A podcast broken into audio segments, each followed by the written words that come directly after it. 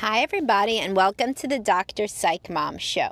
Today, I have another subscriber request. This was somebody in my private Facebook group, so you should join that.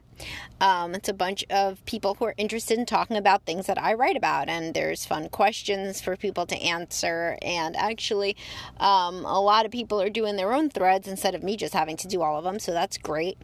Um, and it's coming into a good little community. So you should definitely join that if you're interested in the topics that I discuss and you don't want friends and family to see you comment on Facebook. And also, of course, you should subscribe to hear all of my past episodes, which are on all of the topics, you know, similar to the ones that you hear here, but I go more into depth on empathic ruptures and neediness and boundaries and sex. I gotta say the oral sex one. I say that every time. People are really subscribing mostly for that, I believe, and many more. So, today uh, we are going to talk about the idea of faking it till you make it. And uh, a lot of people have trouble with this conceptualization because it feels disingenuous to them. So, they're trying to learn a new skill, which is like a lot of what you do in therapy, is you try to learn new ways of thinking and behaving. And, um, they want their so, so okay so let's let's uh, back it up so there are three variables that we're going to be talking about and they all interact emotions behaviors and thoughts so these it all impact one another. They all have arrows pointing to each other, one to the next, to the next, to the next, right? So all of these influence each other and it's also bi directional. It can go any way. So, for example, if I put you on ecstasy, you're going to start feeling real happy. And then your behavior is you're going to start hugging people, and your thoughts are going to be, I love all people, right? So, I intervened at the level of behavior, uh, biologically, pharmacologically, and thereby I change your behavior and your thoughts. Therapy, though, cannot really often change your deep emotions, especially if they are really biologically rooted for and deep seated for a long time, like depression. So I can't just make you happy, you know. Otherwise, I would be uh, so rich I wouldn't need to work anymore because I would have figured out the secret to somehow snapping my finger and making my clients happy, and I can't do that.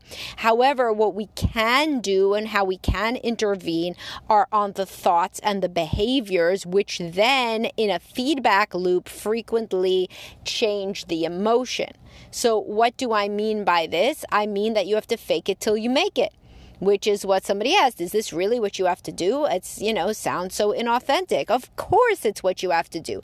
It is what you do in every other regard. The first time you try spin class you felt like you were going to die but you kept on spinning like you knew how to do it and then eventually you start to like that you build that skill right? The first time by the way that you read a parenting book and you decided to talk to your kid with more patience or with more validation that also was super, super fake. That was a behavior.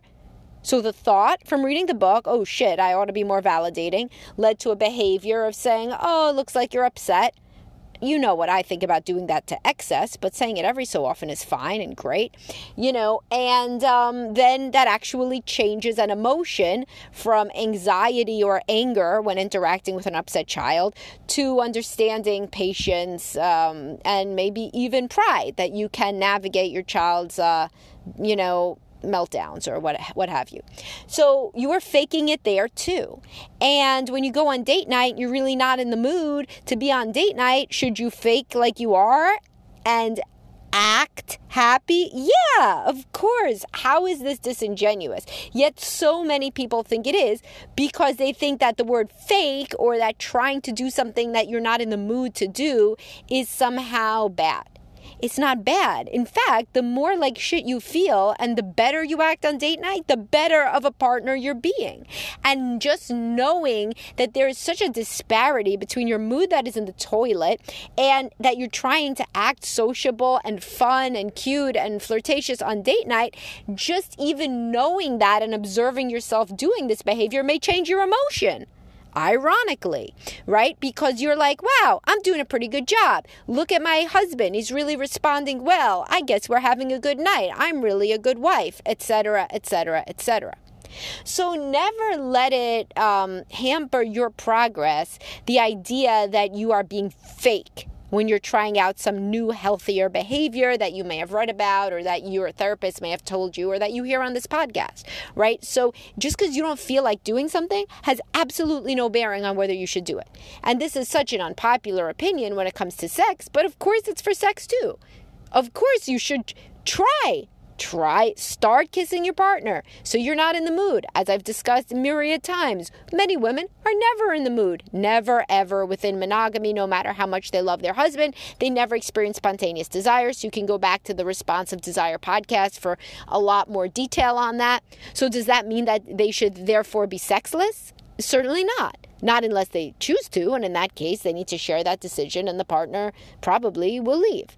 But if you want to try to change either your emotion or your thought, start with your behavior. I was actually trained in this as a methodology for uh, depression treatment at the University of Maryland. In grad school, it's called behavioral activation, and it works very well with people who do not really like talk therapy. So at that point, we were working with veterans uh, men who didn't really like to overly analyze what they were thinking and feeling. So instead, we schedule positive events in their life, activities that they can go do and feel good about having done, whether those are life activities or hobbies or anything, and just getting out there and doing things. We are intervening at the behavioral level, which, as you remember, impacts the two other variables in the equation for mood emotion and thoughts. So let's say that a guy has very bad depression, a veteran where I used to work, and and so he's basically sitting around watching TV all the time. He's not even showering. So get up, take a shower. This could be one goal. So you get up, take a shower. He's faking it. He's faking that he wants to take a shower. He doesn't want to take a shower. He's faking that he wants to, in a sense. He gets up, he feels better after he did it. He feels like, all right, I did something. I'm showered now, so maybe I could go somewhere. And then you start to think, well, I guess I could. Maybe I could go grocery shopping. And then I feel good about doing that. Then my house looks like a house again. Oh, look, there's food in the refrigerator. Oh, good. Okay. You know, and you start to go on an upward trajectory. So, what I was saying before is with depression, there's no way I could snap my fingers and make you happy right? But what we can do is you can power through executing certain behaviors that make you feel like you're living a life of value. And you could refer back to my podcast that is subscription on Are You Living a Life That You Find Deeply Fulfilling? That refers to some principles of ACT or acceptance and commitment therapy. If you can't be happy, you can't just snap your fingers and be happy. None of us who have struggled with depression, uh, that's never worked for us, right? So, what you can do is you could try to intervene at the level of behavior, as I'm saying, or thought. So you could change your thought from, I'm not in the mood to exercise, so I shouldn't. You could change that to when I'm not in the mood to exercise, is probably when I should go exercise the most. Or I will feel proud of myself for exercising because it is good for my body no matter whether I like it or not, etc. So, with um, a lot of people can get behind this. This seems to make sense. But then when it comes to the relationship with a significant other, that is where the hard stop comes. It's like you're telling me, but I'm not in the mood to have sex. I'm not in the mood to have a conversation. I am not in the mood to listen to her talk about her day, etc.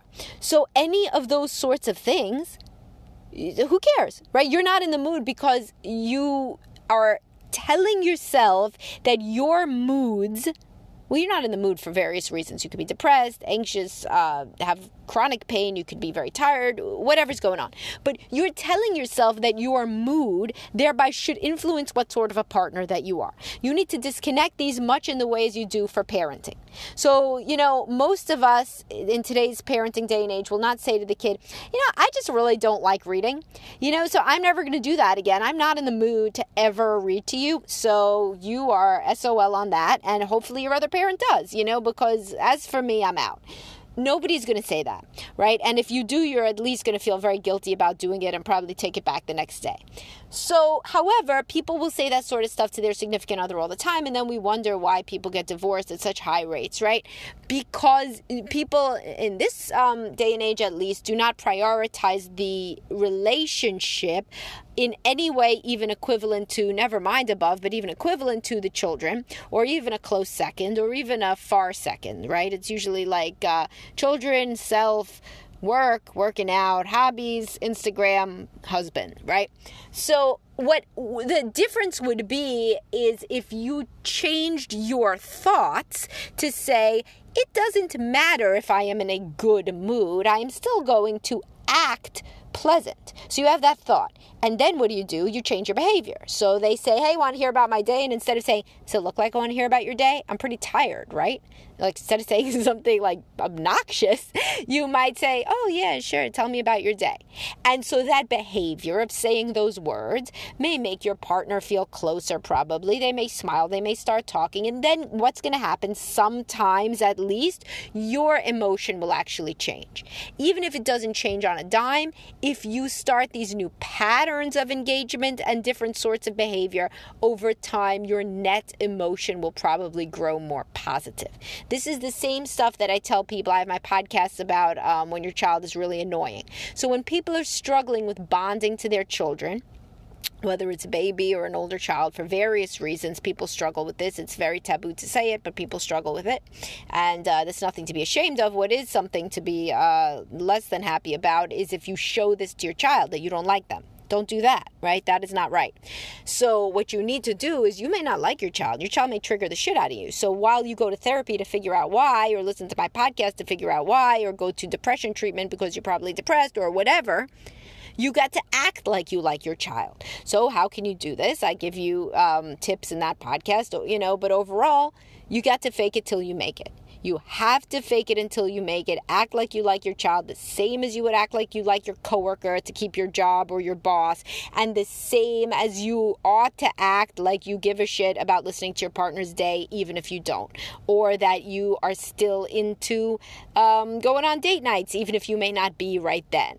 Because it, once you start doing these behaviors and you tell yourself that these things are important, then frequently your emotion follows. And even if it doesn't, because obviously many people cannot jog their emotion into a positive one no matter what, even if it doesn't, you are still then living a valued life that you can be proud of. And I discussed this with treatment resistant depression. So even if your mood never changes and it never improves, you still could be a good mother, a good father, a good husband, a good wife, etc., etc. There are people who struggle with lifelong depression and they still have children who love them and who they were there for them and they feel good about themselves. Um, maybe not moment to moment, but uh, abstractly on a l- large scale macro level, they feel like I did right by my children and I added to uh, the world, I added some sort of value.